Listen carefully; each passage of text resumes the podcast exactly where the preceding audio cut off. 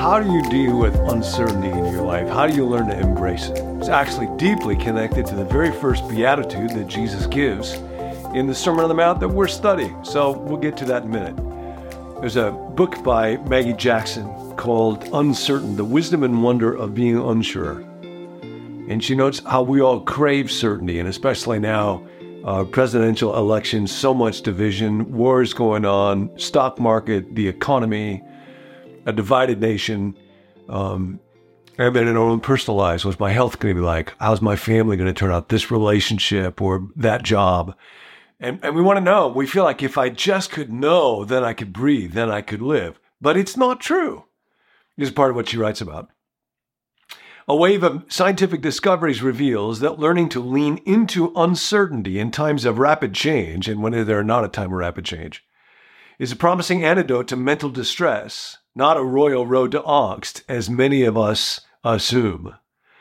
And so scientists are now talking about what they call intolerance of uncertainty and that that actually leads when i'm unable to tolerate uncertainty it leads to more anxiety disengagement substance abuse depression and so on. Life is inherently uncertain. And if you have difficulty dealing with that you will have difficulty dealing with life says michael dugas professor of psychology at university of quebec. And in fact in one study uh, when subjects were told there was a 50% chance that they might get a painful electric shock they experience way more worry, fear, and anxiety than people who were told there's a 100% chance. Like you'd think it's good news. Maybe you won't get shot, but it's the uncertainty, even more than the pain, that we often wrestle with. And that's problem because we live in an uncertain world. At heart, being unsure demands a crucial admission. The world is unpredictable, dynamic, and flawed, and so are we. It's interesting that about 100 years ago, a guy named Heisenberg, a physicist, discovered what's sometimes called the uncertainty principle. At the quantum level, there are aspects of creation, particles, where they have pairs of property, and if you can clearly measure one, then you can't clearly know the other one. We all want certainty, but we live in an uncertain world, and the capacity to tolerate and even embrace uncertainty is a good thing. This is actually reflected some places in the Bible. Jesus' brother James uh, says in the fourth chapter of James. Now, listen, you who say today or tomorrow we'll go to this or that city, spend a year there, carry on business, make money. Why, you do not even know what will happen tomorrow. What is your life? You're a mist that appears for a little while and then vanishes. Instead, you ought to say, if it is the Lord's will, we will live and do this and that. As it is, you boast in your arrogant schemes.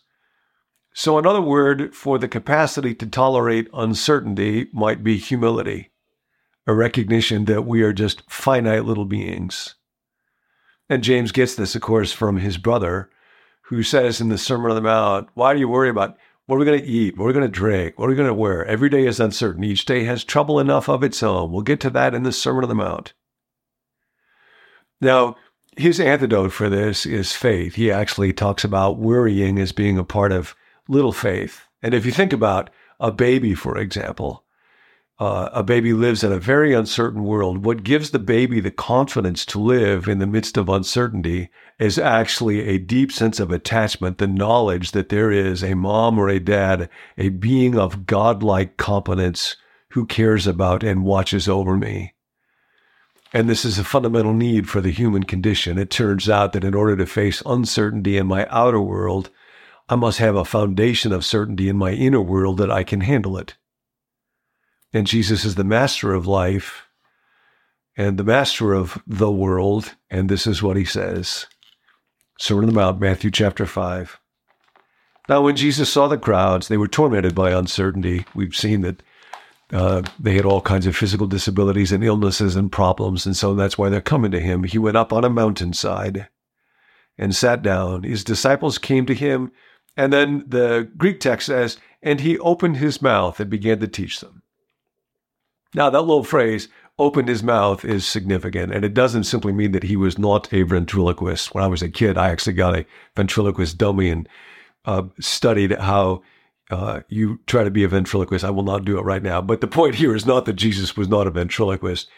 This is a way in the ancient world of saying that the statement you're about to hear carries weight. It's reliable. It's deeply true. And that actually echoes one of the Psalms, Psalm 78. The psalmist says, My people, hear me today. Listen to the words of my mouth. I will open my mouth in parables and utter hidden things. And later on in Matthew chapter 13, this is applied directly to Jesus. So now you can count on this. Blessed are the poor in spirit, for theirs is the kingdom of heaven. Now, this would be very surprising because in that day, you know, we get so familiar with the Beatitudes, we think we understand them. Poor of spirit was not a desirable condition to be in. Uh, in Luke 6, it just simply says poor. The poor in spirit almost certainly also would have been materially poor and of low status, the kind of people that didn't know uh, what was what spiritually or otherwise. They were not connected. Nobody's listening to them. So, why would Jesus say that they are blessed? Jonathan Pennington, in his book on the Sermon on the Mount, says you can actually use the word flourishing in our day to describe the condition of being blessed. So we might put it like this that Jesus says, People who are poor in spirit are flourishing. Now, why is that? It's not because they're poor in spirit. Nobody wants to be that. It's because the kingdom of heaven is coming to them. And this was Jesus' central good news, his gospel, that life in the kingdom of heaven is now available to human beings. In fact, this is so key. The Beatitudes are really the proclamation of this in the Sermon on the Mount. If you read through them carefully, we'll go through the Beatitudes. Uh, there's about eight of them. And in verse 10, we get the final one, and it says, Blessed are those who are persecuted because of righteousness, for theirs is the kingdom of heaven that little phrase bookends the Beatitudes. And in fact, that's the one promise that is put in the present tense. Theirs is the kingdom of heaven. And then as it goes on, blessed are the mourn, we'll look at, for they will be, those who mourn, they will be comforted. That's put in the future. All the other ones are put in the future because they describe something that will be experienced by people who are living now in the kingdom of heaven. Um, not just after you die, but as you are living on this earth in the kingdom of heaven. The kingdom of heaven is Jesus' language for life in the care and presence and power of God. Now, you have a little kingdom. That's the realm where your will is in charge. And the invitation is for us to integrate our little fallible, messed up, uncertain human kingdoms into the great, vast, intimate, good kingdom of our Heavenly Father who is watching over us all the time. And actually, it's that. It's the kingdom of heaven. That's God in action. God is present right now. God is with you today. God wants to guide and give you and me power to live today in our uncertain world.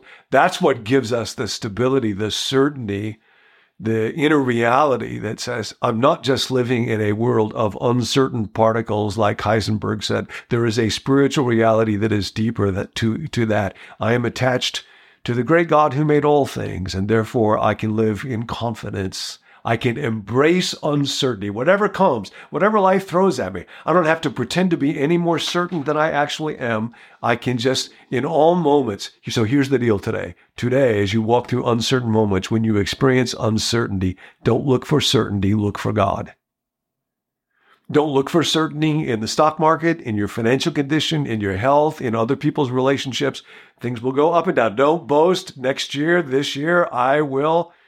It's all in God's hands. Look for God. One of the books that I'm going through alongside of the Sermon on the Mount is uh, Brother Lawrence's The Practice of the Presence of God. There's a wonderful new translation of it by a woman named Carmen Butcher. And I'll talk about that some as we're going through this series. But practicing the presence of God is another way of uh, what Jesus talks about in Matthew 6:33. Seek first the kingdom. That's what I'm doing all the time. And you might try this. I had a very good friend who is, she says, at the moment living in Crazy Town. People around her are just going crazy. And it's really difficult to do that because you never know what's going to happen next. And she said, Here's what I decided to do. Instead of getting all frantic and upset and not knowing what's going to happen next and obsessing over that, anytime something happens where people start getting a little crazy, she said, I know Nancy and I have been talking to her about some what we're going through this difficult. She said, When that goes on in my life, instead of focusing on that, I'm going to pray for you. Now, that's seeking first the kingdom, bearing somebody else's burdens. And that made me think, I'm going to pray for her, that her life gets crazier and crazier so that she is praying for us more and more. So today, here's the invitation embrace uncertainty. When you are not aware of what's going to happen next, when you don't know and are tempted to worry about our nation, our world, the economy, my body, my health, my kids, my relationship, my lack of relationship, whatever it is. Don't look for certainty. Lean into uncertainty. Look for God. Blessed, blessed, blessed are the uncertain, because the kingdom of heaven is coming to you today.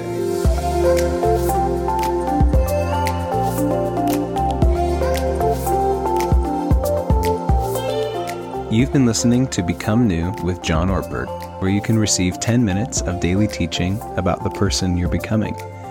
If you like what you're hearing, you can head on over to our website, becomenew.com, where John has over 700 10 minute teachings on the person you're becoming, cataloged in 20 different series covering a range of topics you might be interested in.